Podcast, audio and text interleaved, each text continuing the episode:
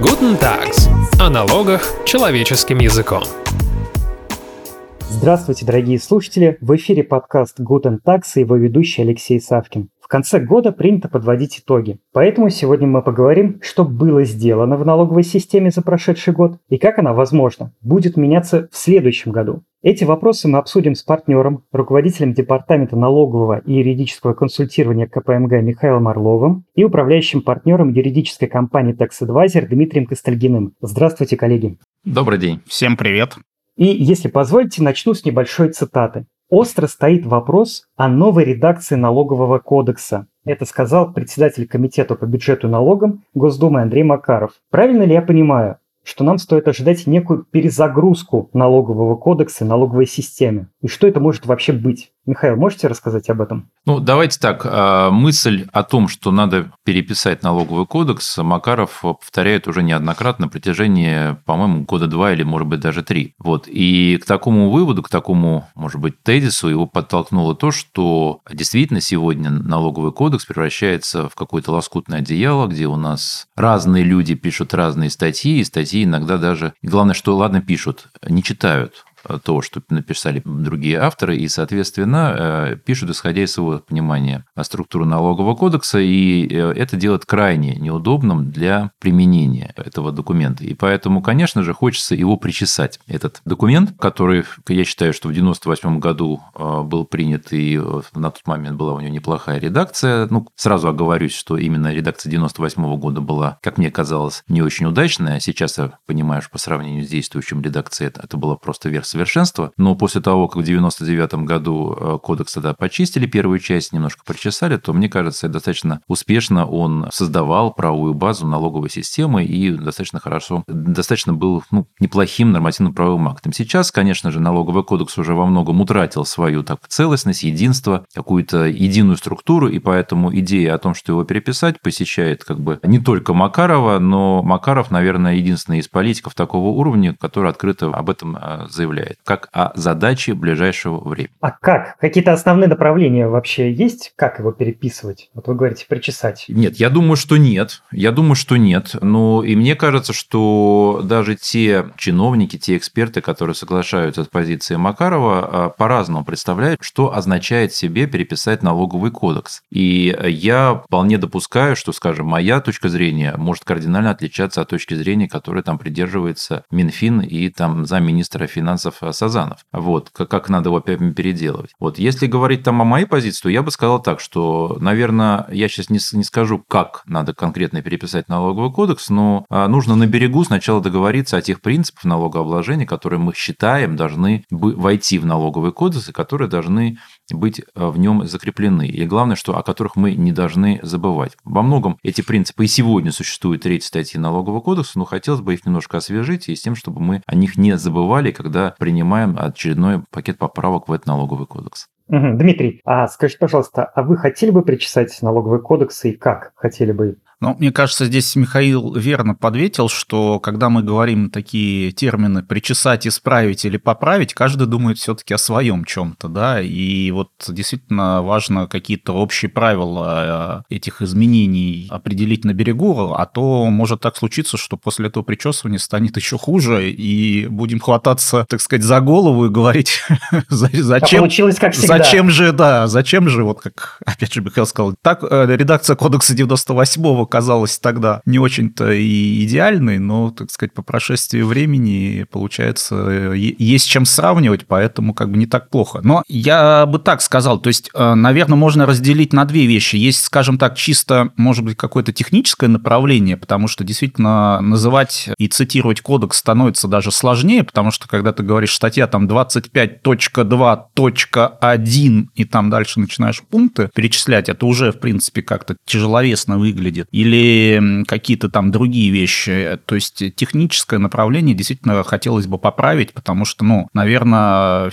все мы, по крайней мере, кто налоговым правом занимается, да, знают такие вот нюансы, скажем так, которые, например, недоступны, там, не знаю, юристам других отраслей. А, я напомню, что у нас, когда в кодексе исключается абзац в норме, нумерация абзацев не изменяется почему-то. То есть нужно помнить, что удаленный абзац его нужно тоже считать, хотя это с точки зрения логики, да, не очевидно, в общем-то. И, может быть, как раз вот э, если и будут какие-то изменения, да, хорошо бы проработать какую-то вот методологическую, да, часть там или нумерация абзацев, чтобы была, чтобы нормально можно было бы ссылаться там на пункты под пункты, и в целом дальнейшая методология вот изменений, да, что у нас бывает абзац какой-то в серединку потом вклинивается, нужно, кажется, просто принимать новую редакцию статьи, чтобы вот не путать ни читателя, ни самого законодателя. Ну а с точки зрения вот принципов, здесь действительно важно определить это принципы. Тем более я так понимаю, что Макаров в том числе и говорил, что изменения э, навеяны тем, что вот у нас такой скачок в цифровизации, в том числе в налоговой сфере. И, в общем-то, наверное, он тут прав в какой-то степени, на мой взгляд, э, в той части, что нету каких-то дополнительных гарантий для налогоплательщиков и нюансов, которые связаны с цифровой, так скажем, сферой и с цифровым налоговым администрированием. Дмитрий, коли уж вы заговорили о качестве законопроектов, очень хорошая тема. Я напомню, что недавно мы делали отдельный подкаст о языке законопроектов. И там мы говорили о том, что тексты законов словно бы специально пишутся максимально непонятным, корявым и не русским, как будто бы языком. Вопрос, а можно ли это вообще исправить? Ощущается ли такая проблема вот там наверху, и может ли что-то измениться? Михаил, вы много лет работаете в Госдуме, поэтому вам слово. Ну, я думаю, что такой запрос, безусловно, есть. Сегодня мало кто из, э,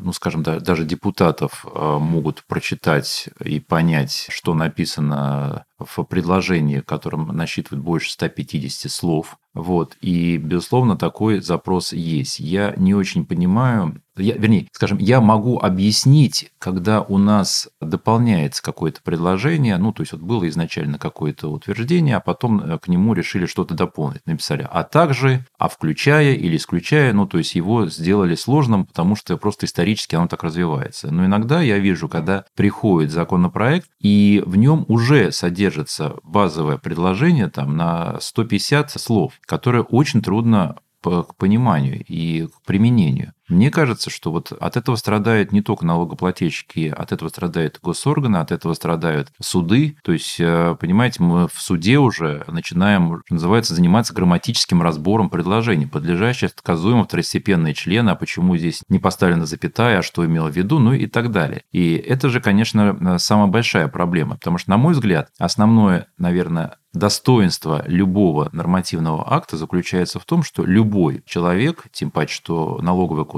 касается всех, может открыть налоговый кодекс на любой странице и понять, что от него хочет государство, какие права он имеет, какие обязанности у него э, существуют. И вот сейчас налоговый кодекс, к сожалению, такой информации не содержит. Я уже неоднократно на своих, когда выступаю на форумах различных, привожу такой пример э, на уровне анекдота. Вот э, мы очень плотно сейчас, мы как компания КПМГ очень плотно работаем сейчас с бизнесом на Дальнем Востоке и инвесторами, которые мечтают прийти на Дальний Восток. И у нас есть отдельный продукт, где мы человеческим языком объясняем потенциальным инвесторам, причем не только иностранным, но и российским, чем Тора отличается от Спика и чем они вместе отличаются от Саров. Вот, наверное, как бизнесмен я должен радоваться такой работе, потому что, ну, действительно, я обеспечен на какое-то время тем, что мои услуги будут продаваться. Но как э, просто здравомыслящий человек, я считаю, что это абсолютно какой-то бред, потому что э, человек, носитель языка, который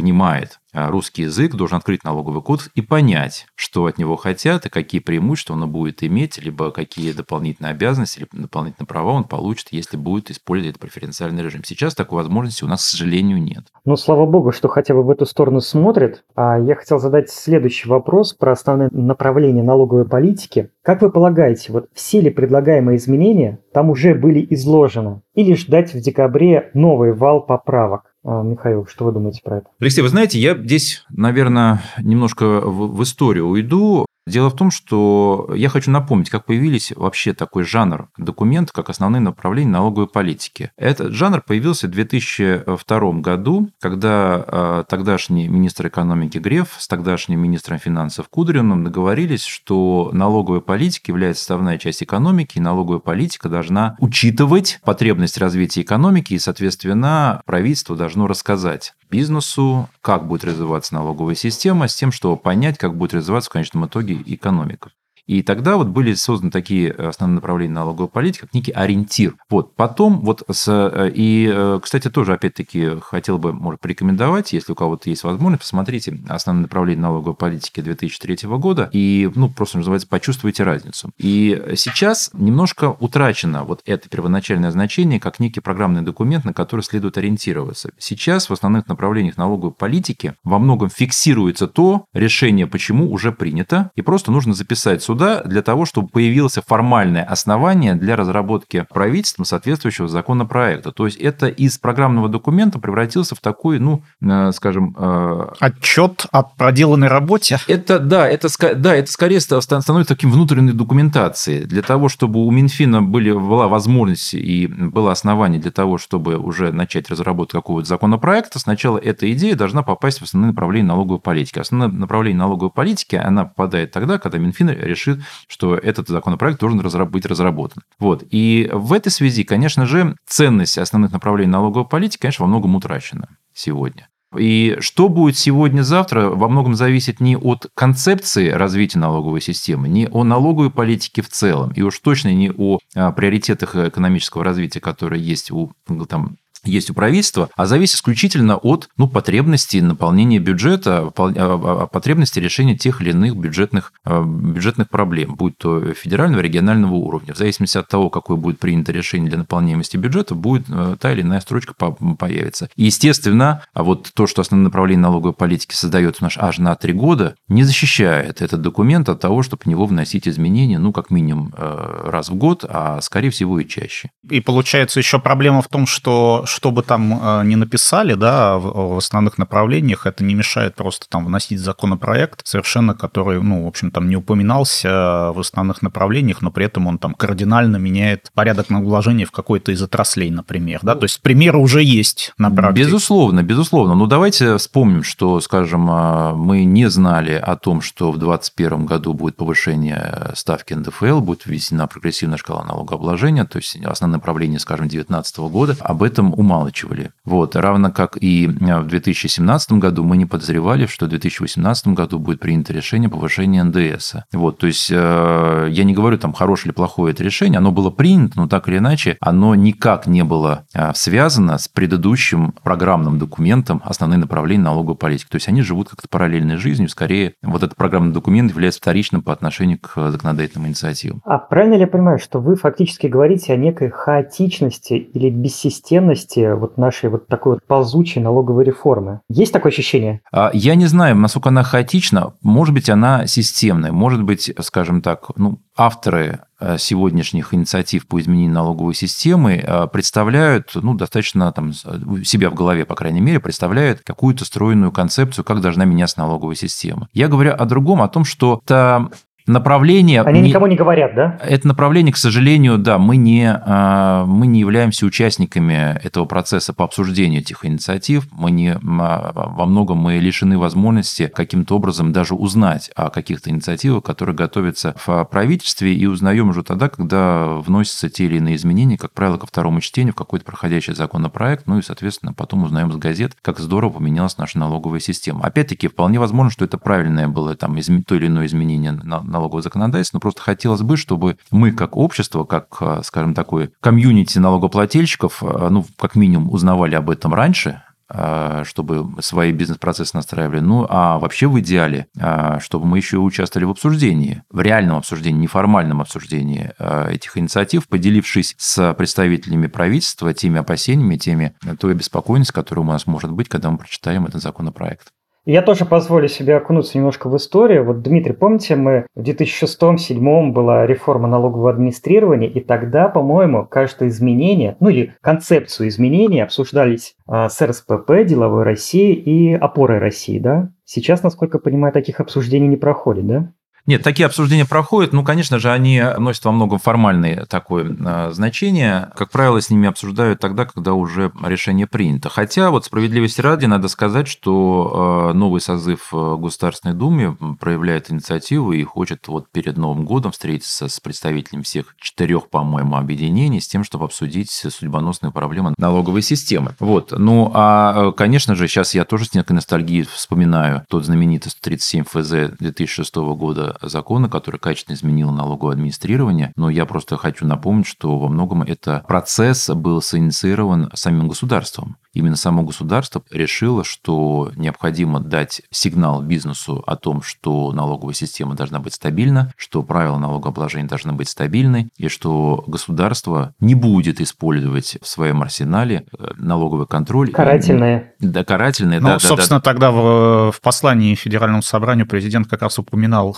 словосочетание налоговый террор. террор. Налоговый террор, да, совершенно верно. Вот. И это был, что называется, запрос государства, который, безусловно, был поддержан э, обществом, и мне кажется, действительно была очень, очень интенсивная работа, которая позволила сделать достаточно хороший текст. Мы вот до сих пор о нем очень тепло вспоминаем. Да, уж, Дмитрий, вы хотели что-то добавить про хаотичность налоговой реформы, да? Правильно понимаю? Я бы еще хотел добавить такой аспект, что мы, с одной стороны, говорим вот э, про изменения налоговые, связанные, ну, скажем так, с текстом, с юридизмами какими-то, да, но еще, мне кажется, важный пласт проблем в том, что обоснование этих изменений не всегда подкреплены какими-то исследованиями, расчетами, ну, по крайней мере, их также тяжело увидеть, на мой взгляд. Вы о чем? Вы об увеличении ставок или о, о, о чем именно? Да, о любых каких-то изменениях. То есть банально даже изменение ставок, да, сказать, что мы какие-то исследования видели, что вот это станет легче кому-то, или наоборот мы соберем там а, какие-то э,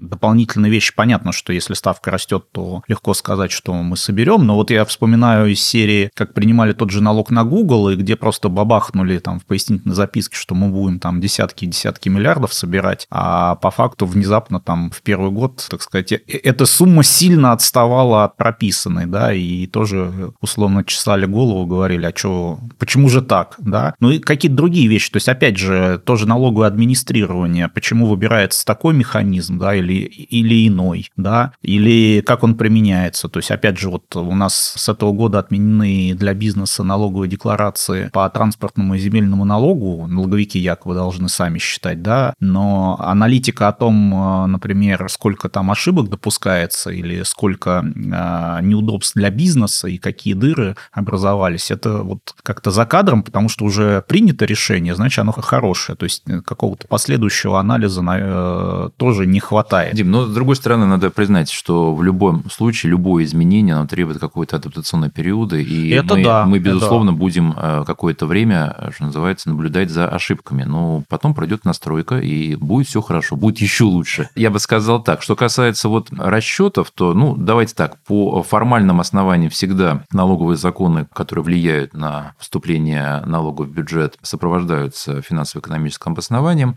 Вопрос о том, насколько корректно сделано финансово-экономическое обоснование, и я соглашусь, что у нас очень часто ну, вызывают вопросы, как рассчитаны те или иные показатели. Но здесь надо справедливости ради отметить, что Минфин обратил на это внимание, ну, если не первый, то, по крайней мере, в числе первых, и именно поэтому сейчас э, в Минфине э, создан специальный департамент, который занимается расчетом последствий внесения тех или иных изменений не только на бюджетную составляющую, но и на экономику. Вот. И я полагаю, что именно эти расчеты лежат в основе последующего финансово-экономического обоснования, которое готовит Минфин, если готовится правительственная, правительственная инициатива. Наверное, это должно улучшить качество принимаемых законопроектов. Хочется, да, надеяться. И самое главное, если еще это там методологию, да, какую-то раскрывать, просто вспомнилось, а, если помнишь, когда считали выпадающие доходы от льгот по НДСу, и там была такая странная методология, утверждали, ну вот смотрите, у нас а, займы не облагаются НДСом, выпадают доходы, рынок ценных бумаг не облагается НДСом, но он нигде в мире не облагается, выпадающие доходы там, и нарисовались в итоге какие-то триллионы доходов, которые, в общем-то, ну, как бы и не должны Нет, были это, возникать. Это, это называется очень модным словом налоговые расходы, под которым подразумевается любое послабление а, и освобождение, а с учетом того, что у нас под, а, называется освобождением практически любое а, необложение той или иной операции, даже если она в принципе не должна опираться, то она попадает в эту статистику. Ну да, же называется тоже особые перегибы, перекосы этой системы. Вот. Ну, тренд, наверное, был его правильный. Да. Коллеги, вот коль уж мы заговорили о сборах и ставках, давайте вот о чем поговорим. Вроде бы наш бюджет, как всегда, прекрасен сбалансирован. Дополнительно собирается там какое-то безумное количество налогов. И поэтому, если вообще на повестке дня где-нибудь там наверху вопрос, а не много ли налогов собирается? Если сборы растут, то, может быть, и ставки, ну, хотя бы чуть-чуть снизить, например, вернуться к 18% НДС. Идут ли об этом разговоры или тишина? Ну, давайте так, со своей стороны я могу сказать, что я не слышал даже о попытках а, поднимать какие-либо серьезные инициативы по пересмотру базовых налоговых ставок. То есть, безусловно, обсуждаются какие-то там преференциальные режимы, безусловно, а, обсуждаются какие-то идеи по освобождению или там снижению налоговой нагрузки на ту или иную отрасль в зависимости от потребностей экономики. Но вот каких-то таких глобальных изменений, типа изменения а, налоговой ставки по НДС либо налога на прибыль, я, по крайней мере, не слышал. И думаю, думаю, что, наверное, я могу понять, почему именно сейчас эти вопросы не поднимаются. Ну, потому что все-таки, давайте признаемся, что у нас э, экономическая ситуация сейчас, я сейчас говорю даже не только о России, а о мировой экономике, не в очень простой фазе находится. Да? То есть мы ситуация с ковидом, она внесла свои коррективы, и главное, что мы пока не очень понимаем, как, как реагировать и чем все это дело закончится, и когда закончится у меня вся эта... Э, пандемия. Пандемия, да, и как это в конечном итоге отразится на, на экономике. Ну и кроме того, что мы, мы должны понимать, что сейчас, э, ну, скажем так, у России, наверное, не самый простой этап э, развития политического... Ди... Да, развития политического диалога с другими странами, там, прежде всего, европейскими и Америкой. Вот, и это тоже, по всей видимости, видимости, вводит некую неопределенность относительно того, какие потребуются расходы, какие потребуются доходы государства. Поэтому, конечно же, на каком-то таком глобальном уровне вопрос о повышении, о снижении, вернее, налоговых ставок ключевым а налогом сейчас ну, наверное, не поднимается. Я просто напомню, что вот у нас уже была снижена ставка НДС, если не ошибаюсь, в 2003-2004 году а с 20 до 18 процентов, именно когда а, было признано, что, ребята, у нас все хорошо, у нас развивается экономика стабильно, мы видим хороший рост и понимаем, как его прогнозировать, поэтому в этой связи можем позволить себе а, снизить налоговую нагрузку на НДС, ну, естественно, повышая эффективность расходов государственного бюджета. Вот сейчас, похоже, ну, правительство не готово выйти с такой инициативы. Ну, по сути, выжидательная такая позиция. Лучше все-таки иметь полную кубышку на черный день, да, получается, чем, так сказать, вот в эту неопределенность окунаться да, с тем. Паче, тем паче, что, опять-таки, правительство абсолютно аргументированно скажет, ребята, вот когда у нас начались трудные времена, э, март, апрель, э, май 2020 года, во многом вот эта кубышка помогла нам решить какие-то социальные задачи. Что правда.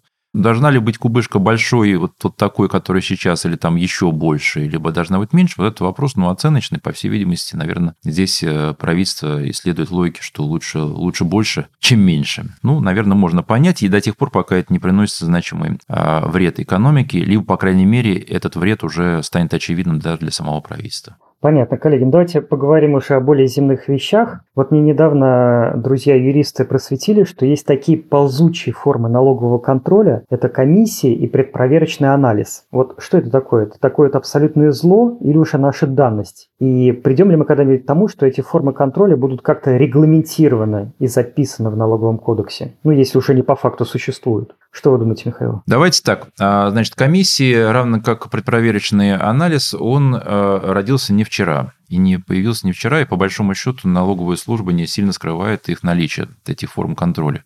Комиссии, если не ошибаюсь, появились э, чуть ли не в середине нулевых годов, когда ну, налоговые службы... Обеляли зарплаты, по-моему, да? А, начали с обеления зарплат, а потом, собственно говоря, и с, э, с легализации налоговой базы. И идея комиссии заключалась в следующем, что мы приглашаем налогоплательщиков на беседу к налоговым органам с тем, чтобы налогоплательщик рассказал, почему у него там такие низкие показатели с точки зрения уплаты налогов, и, может быть, что-то может поменять в своем бизнесе с тем, чтобы, ну, как бы налоги э, государство получало те, которые хочет, а не те, которые а, платят налогоплательщик. Вот. По большому счету, наверное, ничего вредного в этой комиссиях нет, кроме того, что ну, в каком виде проходит эта беседа. Ведь когда чиновники Федеральной налоговой службы говорят о том, что все в рамках закона и что право налогоплательщика приглашать на беседу предусмотрено налоговым кодексом, что справедливо. По всей видимости, руководители налоговой службы полагают, что эта беседа такая дружеская, ну расскажи-ка мне, брат, вот что у тебя не так, вот э, может быть, чтобы мы лучше понимали, чтобы мы лучше прогнозировали, вот, а может быть, действительно э, такая ситуация, что ты платишь меньше налогов. Ведь на самом деле очень часто происходит по-другому. Приходят и говорят, что вот ты платишь 100 рублей, а должен платить 250 рублей. Значит, будь добр, заплати 250 рублей, либо мы сейчас, ну и дальше уже в зависимости от фантазий, могут быть, ну, предлагаться какие-то какие кары небесные. Да, и поэтому сам по себе вот этот вот институт налогового контроля, не установлен налоговым кодексом, как Алексей справедливо отметил, мне кажется, это вредная немножко система. Что касается предпроверочного анализа, опять-таки, задумка была хорошая. Ведь задумка была, заключалась еще во времена, когда Мишустин руководил налоговой службой, давайте мы проанализируем, что творится у налогоплательщика вот на, на основе той информационного ресурса, который у нас есть. Благо, что мы обладаем колоссальной информацией о всей экономике и о всех налогоплательщиках, налогоплательщиков, особенно после введения всех АСК НДС-2. Вот, давайте мы проанализируем, что, какие есть риски у налогоплательщика, и выйдем уже предметно на проверку к налогоплательщику для того, чтобы с ним, с ним уже, ну, как бы зафиксировать те нарушения, которые мы видим, что он допускает. Вот. А по сути, и да, и, наверное, это была правильная идея. А по сути, во что это превращается? Превращается в то, что в ходе так называемой проверочной работы э, налоговый орган проводит те же самые мероприятия налогового контроля, которые он бы проводил в рамках выездной проверки. Он затребует документы, он э, допрашивает э, налогоплательщика, он допрашивает его контрагента. По большому счету проводит выездную проверку с той лишь разницей, что он, а, не находится на, на территории налогоплательщика, а налогоплательщику он приносит свои документы, и, б, он не ограничен никакими процедурами. В том числе сроками. В том числе сроками, в том числе теми мероприятиями контроля, которые прописаны в 89 статье или там 88 по камеральной проверке. То есть э, то, чем мы гордимся, когда говорим о, о законе 137 ФЗ 2006 года, который все эти процедуры предусмотрел. И получается что? Что просто диалог налогоплательщика с налоговым органом выдавливается за пределы процедуры, предусмотренной налоговым кодексом, и проходит вне процедуры. Это вредный э, механизм, и э, я думаю, что с этим надо, надо что-то делать. Что нужно делать? Когда, опять-таки, послушаешь Данила Егорова, он справедливо говорит, ну вот вы видите, зато мы сократили, колоссально сократили количество выездных проверок. Мне хочется в этот момент сказать, ну а смысл в чем, если мы сократили количество официальных проверок, а неофициальных... Да, сократили количество решений, бумажек, которые... Совершенно верно. Э, вот. А все остальное происходит то же самое, ведь налогоплательщика вызывает, налогоплательщик исследует документы, применяет к нему те или иные методы давления с тем, чтобы он принял правильное решение с точки зрения государства. Поэтому вот э, если мы оставим эти механизмы по-прежнему, то есть неурегулированными, это означает, что идея руководства ФНС по сокращению выездных налогов проверок, она провалится, потому что ну, смысла нет. Смысла нет сокращать того, что, в принципе, э, с лихвой заменяется, заменяется другим. Поэтому какое можно было бы сделать предложение? Безусловно, могут существовать формы налогового контроля, не предусмотренные налоговым кодексом, кодексом, но только при одном условии. Если они не предполагают какого-то диалога и вступления в какую-то коммуникацию с налогоплательщиком. То есть, пожалуйста, налоговый инспектор может сколько угодно анализировать те документы, которые у него лежат на столе. Да, думать о налогоплательщике никто не запрещает. Думать налогоплательщик никто не запрещает, но истребовать от него документы можно только в случаях, предусмотренных налоговым кодексом. И теперь я бы, вот если мы возвращаясь к первому вопросу о доработке налогового кодекса, я бы уж точно писал, что права налогоплательщика, вот налогового органа 31 первой статье, которые установлены, они связаны с налоговой проверкой. То есть требовать документ, приглашать к себе на беседу можно только в рамках выездной или камеральной проверки, с тем, чтобы не допустить вот те ошибки, которые мы сейчас имеем. Поэтому, если все-таки налоговый орган хочет проводить какие-то мероприятия налогового контроля, которые предполагают активный диалог с налогоплательщиком, с требованием от него документов, то это необходимо предусмотреть налоговым кодексом. И я не исключаю возможности даже э, включения соответствующих статей в налоговый кодекс, если мы считаем, что эти формы налогового контроля они эффективны, они должны существовать на практике.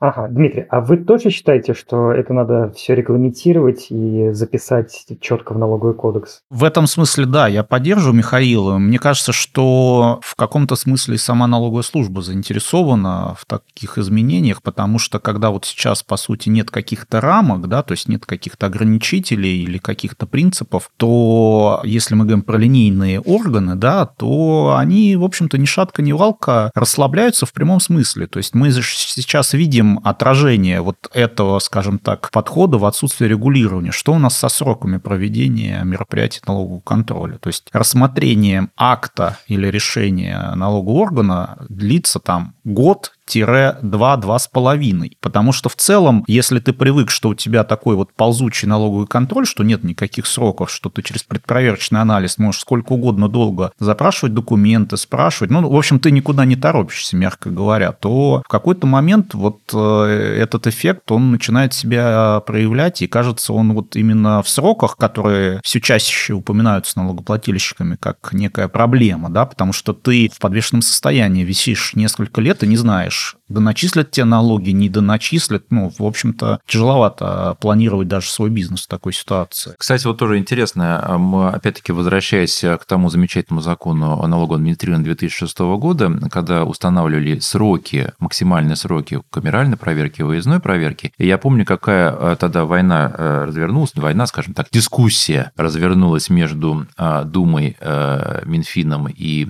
Федеральной налоговой службой по поводу того, там, какие сроки максимальные должны должны быть а, по выездной проверке. В итоге со всеми приостановлениями, со всеми продлениями, которые возможно, срок 15 месяцев. Это вот срок, максимальный срок выездной проверки. Мы посчитали тогда, что тогда даже РСПП заявила, что это, в общем, это очень жесткая мера, что, в общем, фактически правительство нас обмануло, потому что 15 месяцев – это колоссальный срок, который может держать в напряжении весь бизнес, мешая ему развиваться. По факту сегодня 15 месяцев – это был бы идеальный срок, потому что, конечно же, выездная проверка сегодня по факту длится значительно больше, потому что сначала идет год год предпроверочный анализ, э, ну, фактически по тем же самым правилам, которые проводит выездная проверка, а потом, если налогоплательщик не дал слабину и э, настаивает на том, что он должен платить только законно установленные налоги, у него возникает выездная проверка, которая я дальше приостанавливается на второй день после того, как началась, ну и так далее. Вот, и, э, конечно же, сейчас 15-месячный срок, я думаю, что для многих представителей крупного бизнеса это был бы просто мечта, если бы выездная проверка у них заканчивалась за 15 месяцев. Хотя тогда казалось это ужас. Коллеги, вот мы сегодня много говорим про налоговые проверки, про администрирование, и хочется уточнить вот такой вопрос. Так называемые налоговые оговорки и налоговые хартии – это что? Это новый виток как бы вооружения налоговых органов или их признание, что борьба с однодневками фактически проиграна? Вот э, расскажите про это подробнее, пожалуйста. Я не уверен, что это можно признавать в качестве того, что война с однодневками проиграна. Мне кажется, что все-таки налоговая служба достаточно много сделает, чтобы с однодневками справиться. Вот. А другое дело, что все больше и больше а, государство в целом и налоговая служба в частности хочет проблемы контроля переложить на самого налогоплательщика. То есть переложить на, ну, как бы сказать, что это вопросы самоконтроля. И что вы типа сами разберитесь, кто из вас прав, кто виноват, кто сколько должен платить, а мне интересует конечная сумма, сколько сколько вы принесете на кон. Вот отсюда, отсюда возникают вот эти вот идеи с хартиями, отсюда возникают эти идеи с э, налоговыми оговорками. Вот, э, извините, вы можете вкратце пояснить? Просто некоторые слушатели немножко не знают про оговорки и хартии. Вот так вот в двух словах, что это такое? Ну, давайте так. Хартия – это инициатива, которая, опять-таки, зародилась при Мишусне как руководитель налоговой службы, который говорит о том, что приглашая к диалогу представителей тех или иных отраслей, говорит, давайте э, мы договоримся на берегу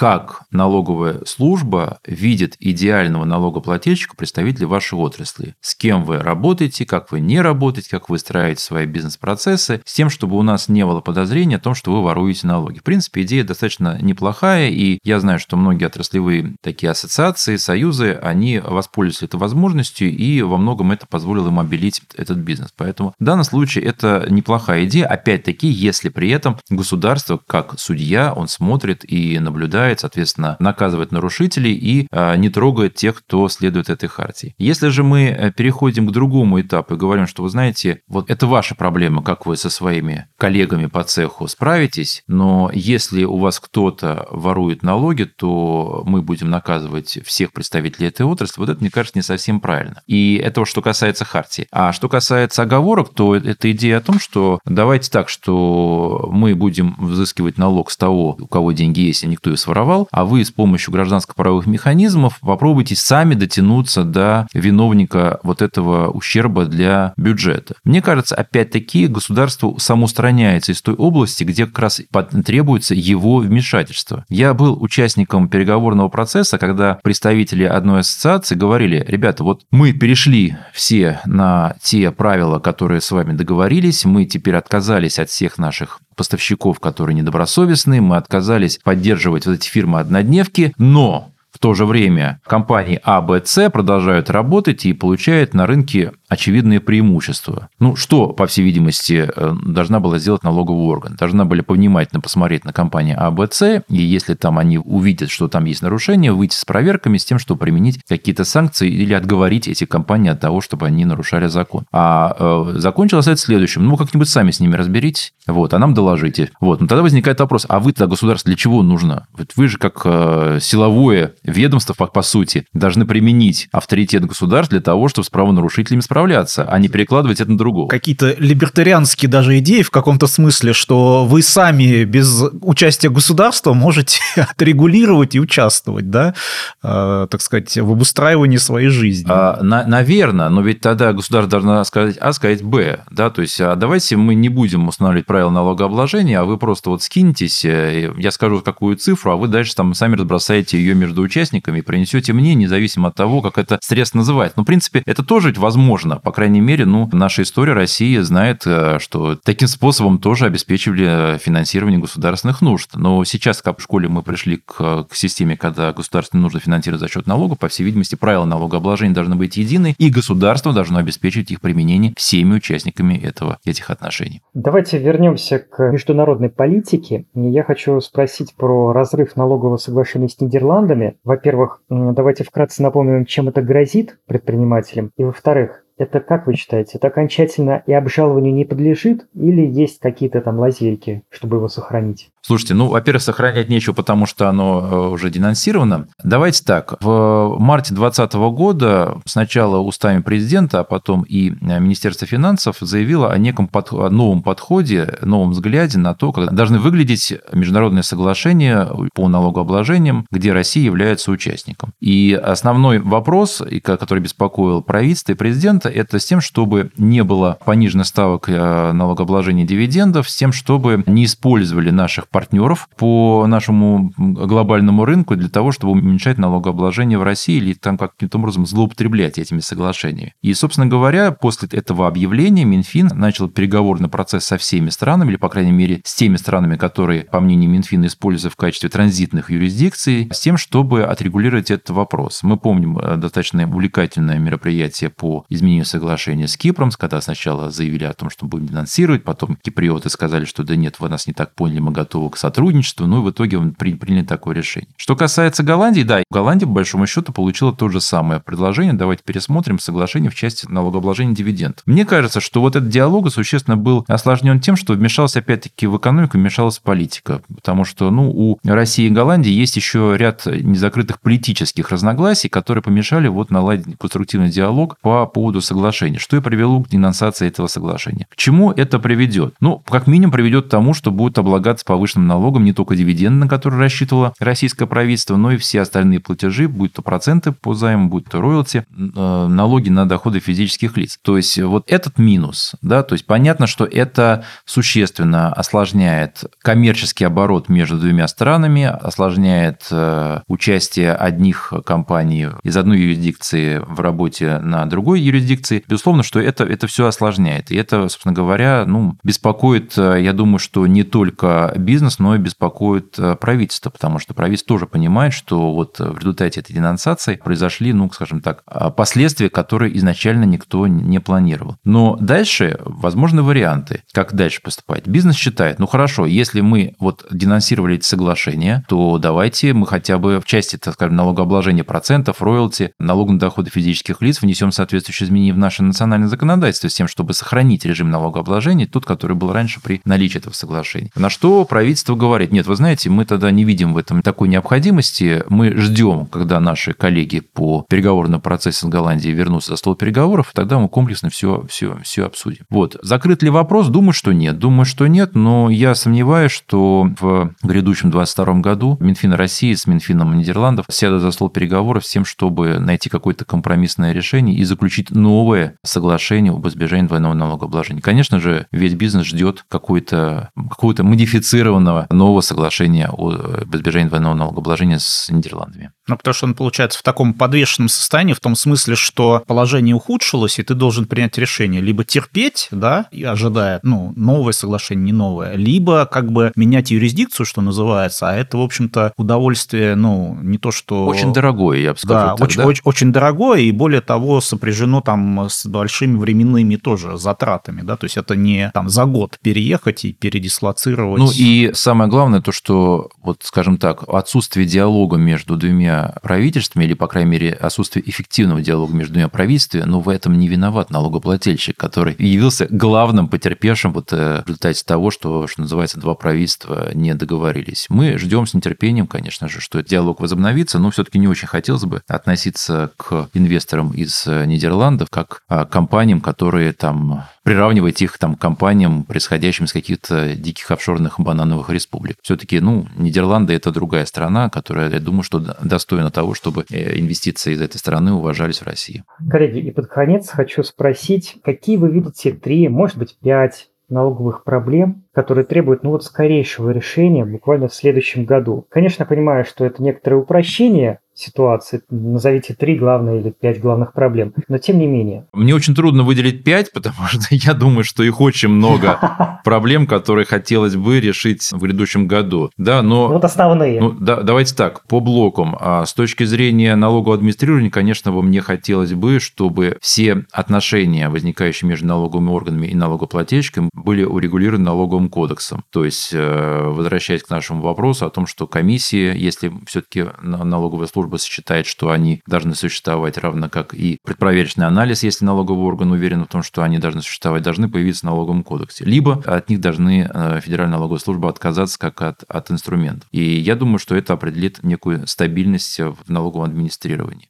Что касается общего вопроса налогообложения, то, конечно же, очень хотелось бы, чтобы у нас не менялось налоговое законодательство, пусть даже с этими недостатками, которые есть, но, по крайней мере, а, оно дает какую-то предсказуемость даже в том, что оно несовершенно. И это бы очень бы хотелось, но боюсь, что это пока недостижимый результат. Из грядущих изменений, которые, я думаю, могут повлиять на а, ландшафт вот, налоговой системы, это инициатива по введению так называемого единого налогового счета и единого налогового платежа. Сейчас идет консультации Федерального налоговой службы бизнеса и Государственной Думы по тому, как должна быть реализована эта идея, какие плюсы и минусы у этой идеи, какие риски она несет. И, безусловно, что оно, если это будет принято такое решение, то оно ну, существенно повлияет на то, как налогоплательщики будут исполнять свои обязанности по уплате налога. Из более таких, может быть, частных вопросов, я, конечно же, с нетерпением жду изменений э, налогообложения резидентов специальных административных районов, которые, а, на мой взгляд, во многом могут стать альтернативой, в том числе и по тому, чтобы компании, находящиеся в Нидерландах через, ну, не напрямую, к сожалению, а через Кипр, могли редомицилироваться в, на территории России, сохранив при этом достаточно благоприятный режим налогообложения. Ну вот то, что сейчас мне приходит в голову э, в качестве таких первоочередных задач. Хотя, еще раз повторюсь, что их очень много. Дмитрий, дополните? Дополню, может быть, где-то повторюсь в том смысле, что хотелось бы, чтобы появились дополнительные гарантии для налогоплательщиков, когда они взаимодействуют в рамках налогового контроля через различные электронные сервисы, да, чтобы были какие-то гарантии по работоспособности этих сервисов, да, чтобы изменения там в интерфейсах или в какой-то механике этих сервисов, в общем-то, как-то были предсказуемы, да, а не было таких ситуаций, когда налогоплательщик пытается отправить апелляционную жалобу в вышестоящий налоговый орган, а внезапно видит ограничение на размер файла в 4 мегабайта байта. Ну, то есть, эм, безусловно, это в кодексе не описано, но вот такой сюрприз, как бы он крайне неприятен, да. Второе, наверное, еще какие-нибудь, опять же, гарантии, связанные с тем трендом, что налоговая служба явно хочет считать все налоги за нас. То есть э, сейчас... Вы об этом специальном режиме, да, для малых предпринимателей? Да, ну, сейчас специальный режим для микро, так сказать, бизнеса, да, но какие последствия будут э, в связи с тем, что неправильно посчитали с вас списали деньги, у вас бизнес встал, и вы, в общем-то, по сути, банкрот,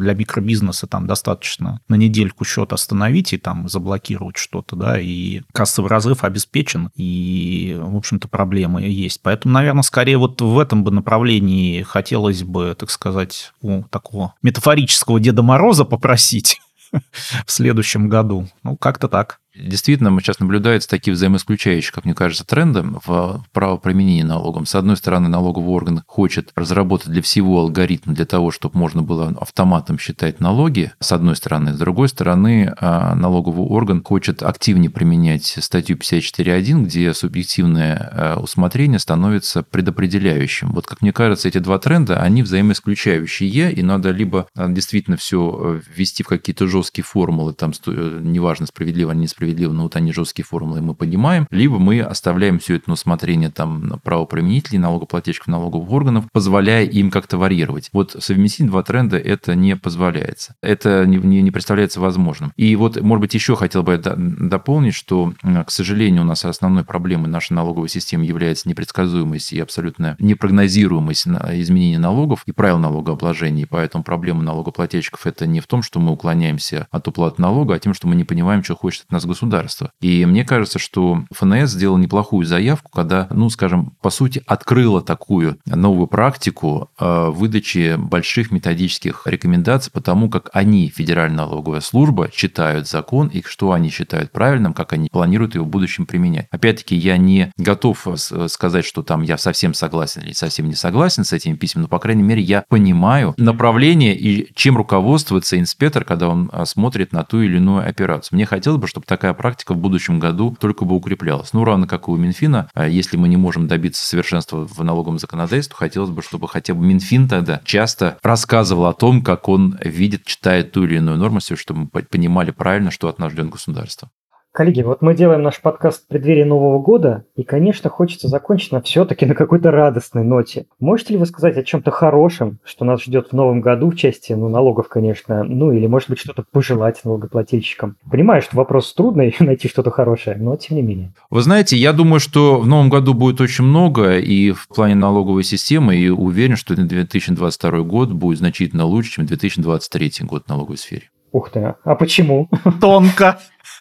Просто наблюдая за тенденцией развития налоговой системы, я прекрасно понимаю, что завтра будет лучше, чем послезавтра. Так, с этим не поспоришь, мне нечего добавить, Дмитрий. Да слушай, даже после такого нечего добавить. Ну хорошо, будем все-таки надеяться на лучшее. Да нет, все, конечно, не так плохо, как кажется. Да нет, э, мне кажется, я, я бы так сказал, если бы не наш э, оптимизм э, в нашей работе, профессии, вообще в налоговой сфере, да, то, мне кажется, мы бы вообще уже отъехали в какой-нибудь желтый дом давно бы уже. Или в теплые страны. Поэтому, а, да, или в теплые страны. Поэтому, наверное, мне хочется пожелать оптимизма нам, чтобы мы все-таки не теряли, потому что без оптимизма в налоговой сфере, ну, совсем никуда. Ну, как говорил президент, и половцев, и печенегов мы пережили. Думаю, что и современный этап налоговой реформы мы тоже переживем. Ну вот на этой радостной ноте мы все-таки будем завершать наш выпуск. И напомню, что сегодня мы говорили о настоящем и будущем налоговой системы. Благодарим за беседу партнера, руководителя Департамента налогового и юридического консультирования КПМГ Михаила Орлова и управляющего партнера юридической компании Tax Advisor Дмитрия Костальгина. Всего доброго и с наступающим Новым годом. Спасибо, удачи. Всем спасибо, пока.